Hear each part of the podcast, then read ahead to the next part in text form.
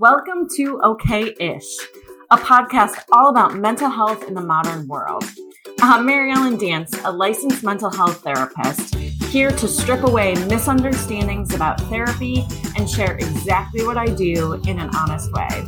Don't worry, you won't hear inspirational quotes or be told to spend more time doing self care. I'm here to get to the real stuff using my own experiences as a therapist and as a really messy human being. Come and laugh at yourself with me as you learn not how to become great, but how to become okay ish.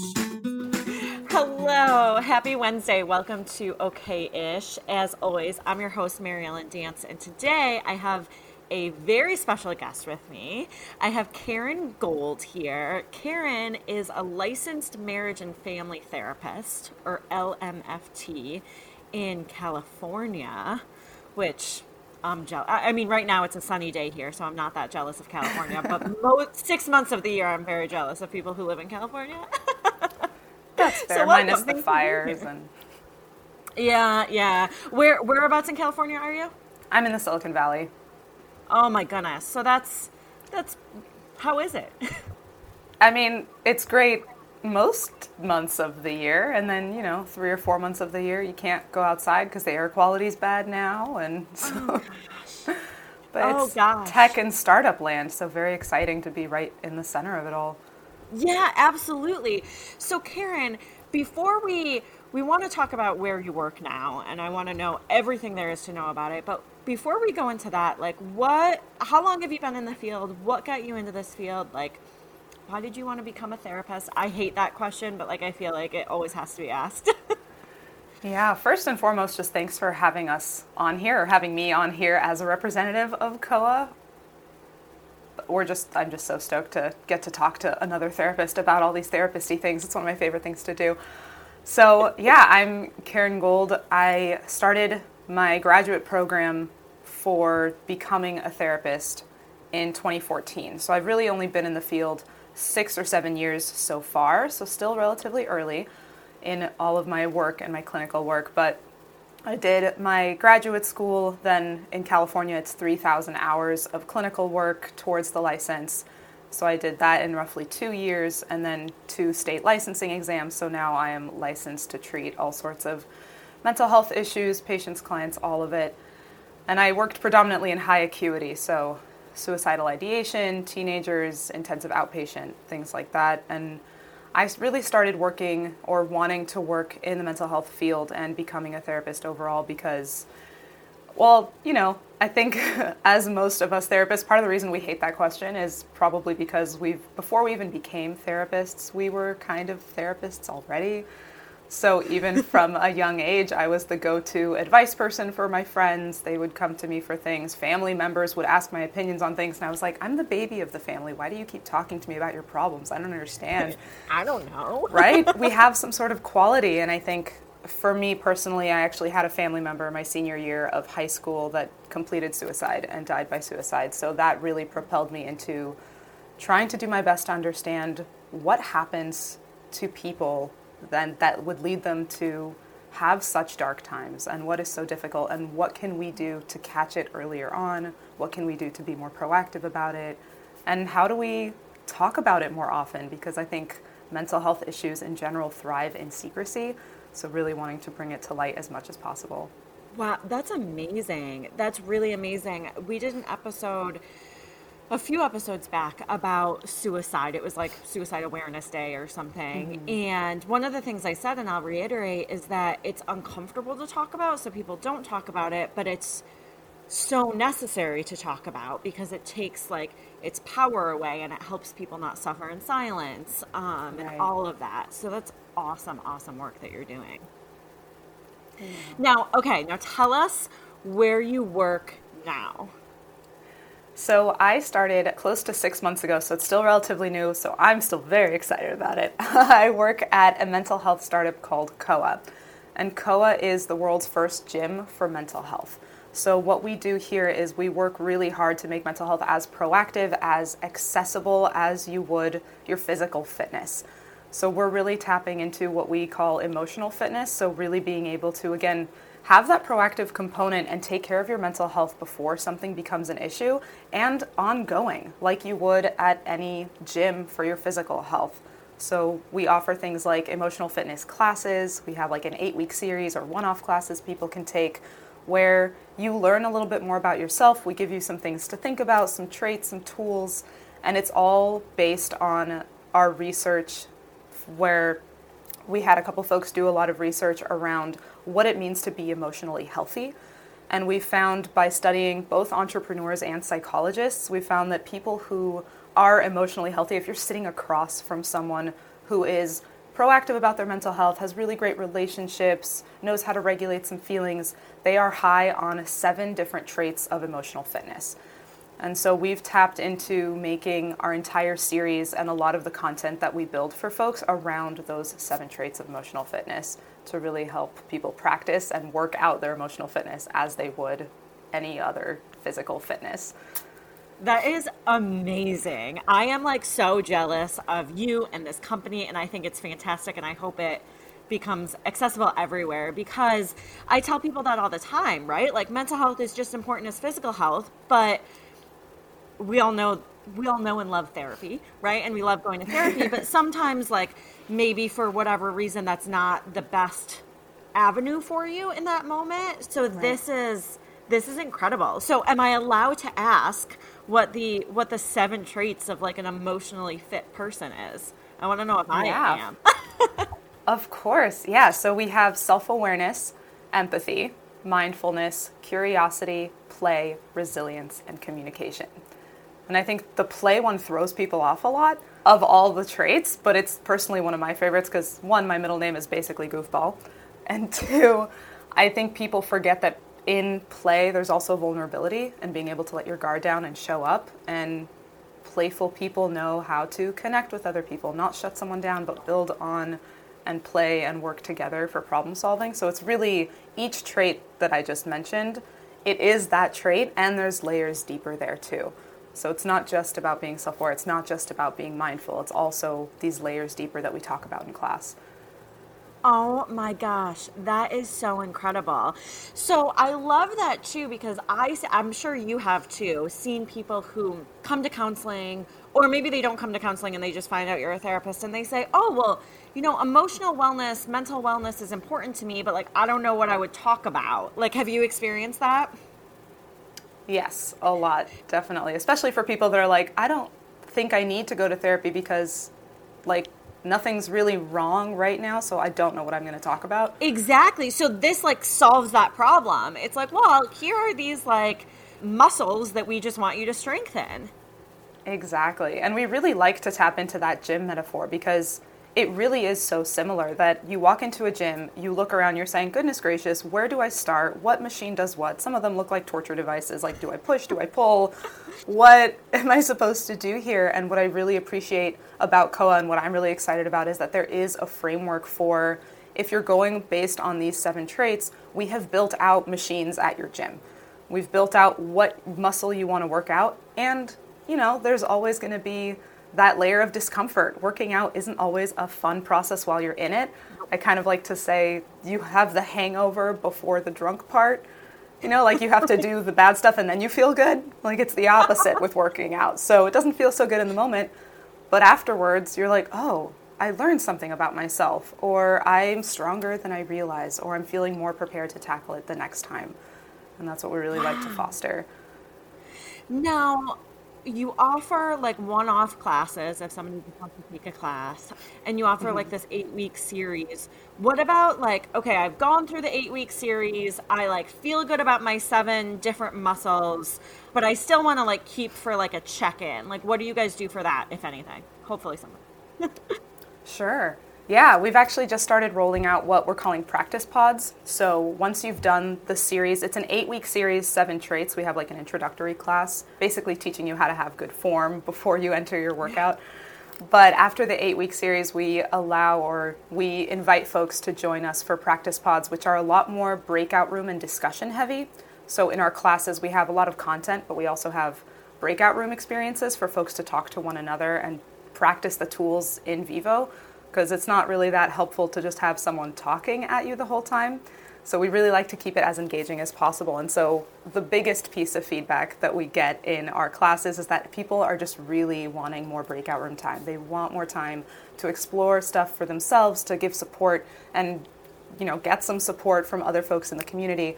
And so these practice pods are really more about how do we take the tools that we've learned in the series and how do we apply them to other situations like how do you apply curiosity to confidence or burnout or anxiety. And so we have these hour long practice pods for folks to really have like 15 minute long breakout room discussions with folks to keep that momentum going, to keep practicing the tools across different areas of their lives. That's incredible. And I feel like it's the same with the gym. So I so I go to the gym, right? And I like know the moves and I know the form at this point, but I still can't do it on my own at home. Like it doesn't work for me. I like right. half ass it. I like get bored, uh, you know. So right. I feel like having that as a place to be like, yeah, we can know these things, but to like practice and reinforce it by quote unquote like going to the gym is so cool. Exactly. And I, you touched on a really good point there that a lot of the times it is really difficult to get yourself to do the thing and to motivate yourself to do the thing on your own. And so having that sort of structure or framework or really just having the accountability buddies, we call them. so, accountability buddies, where you show up not just for yourself, but you're also showing up for that cohort. Because in that eight week series that you do, you're with the same group of people every week.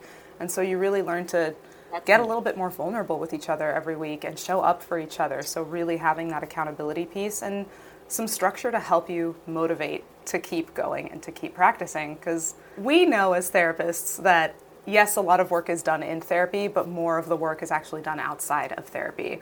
And it's about practicing it outside of this as much as possible. But to make that a regular habit, you still need that structure in the beginning, and then you can build off of it on your own for sure. Yeah, absolutely. And we all need that. Like, I. I don't I don't know you very well, so not to call you out, but I know like I still don't have I'm a therapist. I know all the things I need to do and sometimes right. I just don't do them or I'm not in the right headspace or whatever and I need the help and support. Of course. Despite knowing all, knowing all the things. Right. We don't always have our therapist hats on. Sometimes we have our human hats on and we are but human. So Oh yes. I am a very messy human. So what do you think well first of all, what does COA mean? What does the mean? COA is short for coalesce. So to bring together. Oh, I That's like how we that. came up with that. I yeah. like that. It's a nice one. Plus, we call our members the coalition, so that's kind of cool. Oh, so many meetings. do you think, I imagine, do you think this will help with the mental health stigma at all? I really hope so. I mean, it's one of those things that we're trying to not only make it as accessible financially, we're trying to also make it accessible stigma wise so people know that, hey, I'm going to my mental health gym just like I go to my regular gym and trying to make it as open and talked about as possible. And I think the way that we've been doing that is really having that gym metaphor because people understand the importance of physical fitness. And for the most part, our healthcare system somewhat understands the importance of physical fitness. So, right, yeah, we're still very reactionary when we need to be more preventative. And so that's kind of the approach that we're trying to take here that because one of my biggest pet peeves, I think, in the therapist world and the stigma around therapy is that people wait until they're in crisis to seek help. And I think it's because we haven't, as a society, been taught that it's okay to rely on other people. And we don't always know as a society that we actually thrive in community and it's okay to be around other people that share your goals, share similar values. And so we're trying to create that space almost like ideally when it was if when it was going to be in person, it would have been like a therapist or a therapy cafe where we'd have an area in the front where people can get some drinks, like sit down and talk, like very loungy. And then we'd have classroom sections in towards the middle where people would do their uh, emotional fitness workouts. And then we'd have individual therapy offices as well, because part of our offshoot is also providing individual therapy for folks. So we do both the class end and the individual therapy, really to bring it to light and say, hey, this is your hub for all things emotional fitness yeah. welcome, friend. Like you're part of a community. You're not doing this alone. Oh, I love that. And so, yeah. do a lot of people that take our emotional fitness classes are a lot of them also in individual therapy? we try to keep it as confidential as possible so I don't have privy to all of that information, which I actually really oh, appreciate oh, okay. about COA because we're trying to do things that I think other companies haven't done in the same way. We're trying to keep it as ethical and effective as possible. So that confidentiality piece is huge. I know that we have some crossover, but I also know that our emotional fitness classes at this time are much more affordable than individual therapy sessions. And so it's really an easy way to sort of get in and get a taste of what therapeutic work can be, even though the classes themselves are not therapy, to sort of give people a taste of what is it like to do this type of work? How do I want to be looking at myself and working out my emotional fitness? And then if it is in their wheelhouse or their ability to do so or their accessibility to do so, a lot of them also join our individual therapy practice or vice versa. Some people hear us first for individual therapy and then they're like, oh, you do classes? That sounds cool. So, some crossover for sure. So that's incredible. And, you know, I have this like image, which I'm sure you do too, working there, of like all these little like COA cafes like everywhere as just these little like mental health hubs of like, oh my gosh, I just love it.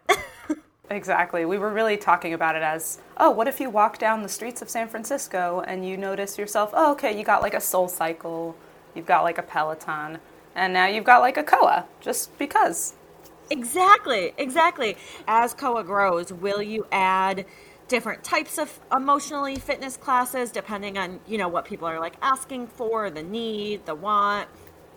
Yeah, so even right now we're we also provide like free q&a's for the community and so you can find all of that stuff on our website at joincoa.com slash classes so we do have some free q&a's led by therapists all of our classes are led by licensed professionals and those Q&As are really based on what we hear from the community and what we're crowdsourcing as topics that are important for folks. So, you know, we've had things like body image Q&A. We've had mental health in 2021, how to be proactive about things in the new year, for example, and during transitions.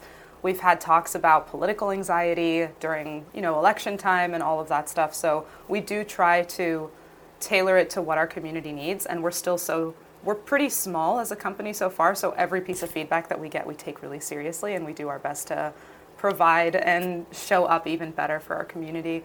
And we're hoping that in the next year, two years or so, as we continue to grow, that our emotional fitness classes will also be tailored a little bit more. So, how do you use the seven traits of emotional fitness specifically for anxiety? How do you use it specifically for relationships or parenting or something like that? So, we're hoping to grow in that way as well that's incredible. So people can, you know, then pick and choose. So you've already kind of mentioned this, but on this podcast, you know, the whole reason this podcast is called Okay Ish is because I struggle a lot with people being like, be your best self. Because obviously, yes, we want to be our best selves, but that's not realistic all the time. And so with that being said, I talk a lot about different like stigmas and things like that. So what is what is like the one stigma with like mental health with therapy that just like drives you crazy that you just want to say you, you just want to tell the world like no this is not true i think my biggest frustration is when people say i don't need therapy because i'm not crazy and i hate the language around that and i also hate the fact that we have this stigma that again you have to wait until something feels severely wrong or your relationships are falling apart or you're not even functioning anymore to seek that help. And the reason that i think i find it so frustrating is because when we're in school we learn basic mathematics we learn basic history we learn science we learn language but we don't learn basic communication relationships, self awareness skills, emotional regulation skills, and our systems in place right now almost put it on right. the parents of the world to give us these skills. But if our parents weren't taught it either, how are we supposed to know what to do? And then, like, why do we not have emo- emotional regulation 101 in elementary schools or mindfulness skills in kindergarten? And I know that it's only starting to pick up now, but it also feels a little buzzwordy sometimes. And a lot of folks, I think, focus just on the mindfulness piece, but not as much on like the resilience piece. How do you tap into that and actually practice using this in uncomfortable situations? So, really about putting it all together and not waiting until something is wrong to get some support. We all need to learn these skills to function as better humans for ourselves and for each other. I absolutely love everything you just said and i completely agree and thankfully like you said i think more elementary schools are doing like mindfulness and social emotional learning classes and things like that but it is hard to distinguish like okay what is just kind of like you know we want to look good buzzword but we don't really know what we're doing and like actually doing it you know because i think people have great intentions but like i've had I do a lot of speaking at like corporations right. and organizations. And I've had, you know, people reach out to me that run corporations or organizations that want me to come and speak that like know it's good and know it looks good, but don't really understand like what that means. Like what okay, you want to bring mindfulness into the workplace? Like this is what this actually means. And I love everything you just said and hopefully COA will help with that. So right. another thing that I like to to tell people is you know i like to give people like a behind the scenes of like what therapists are like right? Because we're not you know the old man with a white beard with a clipboard while they're lying on a chaise lounge you know you know the picture.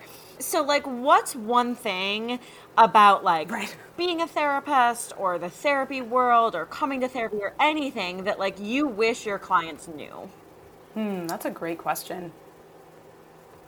I think i wish that clients knew that we are also doing the work with them and they're not alone in it. That as you have a client that's sitting there with you and doing the work for themselves, we are also doing work with them. We're also trying to figure out, hey, like what could be going on here? Let's talk about this. Let's figure it out together. And this is the kind of work that we also churn about at home. So we only get to see our clients maybe once or twice a week or something like that, but we're thinking about it all the time, thinking, gosh, what is going on for this person? What would be helpful? How can we how can we show up better for our clients? And there's always this churning and gears turning of all of that.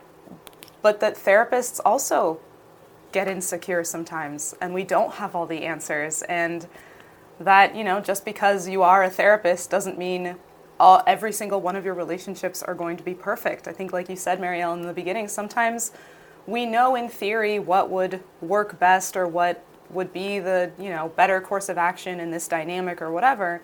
We don't always know how to do that for ourselves sometimes, and so we're all just human. We're all imperfect. We're all okay-ish, and we're all doing our best with what we know. Absolutely. I love that. I love that. And clearly you've been listening. And it's so important because I'm sure you can relate to this. I have clients all the time that will be like, well, what would you do? And I'm like, I don't know. like, I don't know what I would do. And it's not important what I would do. I'm not you. Let's figure it out for you. Right. I love the phrase of don't give advice for consequences you're not going to have to face. Ooh, I love that because why would I tell you what to do? It's your life and your experience, and you know the people in your life and you know yourself better than I know you. That's probably another thing I'd want people to know is that therapists don't give advice. We're not about to tell you exactly what to do because we don't know the right course of action. Nobody knows until you take a look at some consequences, whether good or bad. Well, and that it's a very collaborative process, like you said. Like, it's like, it's kind of like let's just sit down and figure this out together and and right. some of the knowledge i have can help you figure out what would be best Right. Awesome. Awesome. So, how can people find COA if they're interested in learning more information? Yeah, so we have pages on all major social media things. So, if you look for Join COA, so J O I N C O A, or COA, Mental and Emotional Fitness, you can also check us out on our website, which is joincoa.com. And we have all of our information there, whether you're looking for therapy, looking to join any and all of our classes, they're all under one website. We're on like Facebook, LinkedIn, TikTok, Instagram, we're everywhere. Oh my gosh, how cool. And hopefully in a few years, like you won't have to tell people where to find you because it'll just be so big. Right. exactly. We'll just be like the name brand, right? Like the Kleenex of emotional fitness. I love it. I love it. Thank you so much for being here. Thanks for sharing about COA. All of the listeners, thanks for listening. Go check it out. And remember that it's totally okay to just be okay ish. Disclaimer This podcast is produced for your universal listening pleasure. Any statements shared during our program are opinions and experiences of our team and guests. If you disagree with any content presented herein, please find another show before submitting nasty grams. This is a positive vibes only platform. If you love our show and want to connect, share your experiences, or know someone who we should interview on future episodes, please don't hesitate to get in touch through our website or Instagram. Thanks for listening to this program brought to you by Daydreamer Network. If you enjoyed the episode, please don't forget to rate and review on Apple Podcast or your preferred platform. Your feedback allows us to rank on the best new shows list and continue to grow our podcasts in order to bring more unique and talented storytellers to the network. To check out our shows, including programs about relationships, sports, business, nutrition, leisure, and more, head to www.daydreamernetwork.com. We look forward to seeing you back next week for another great episode. Have a wonderful day.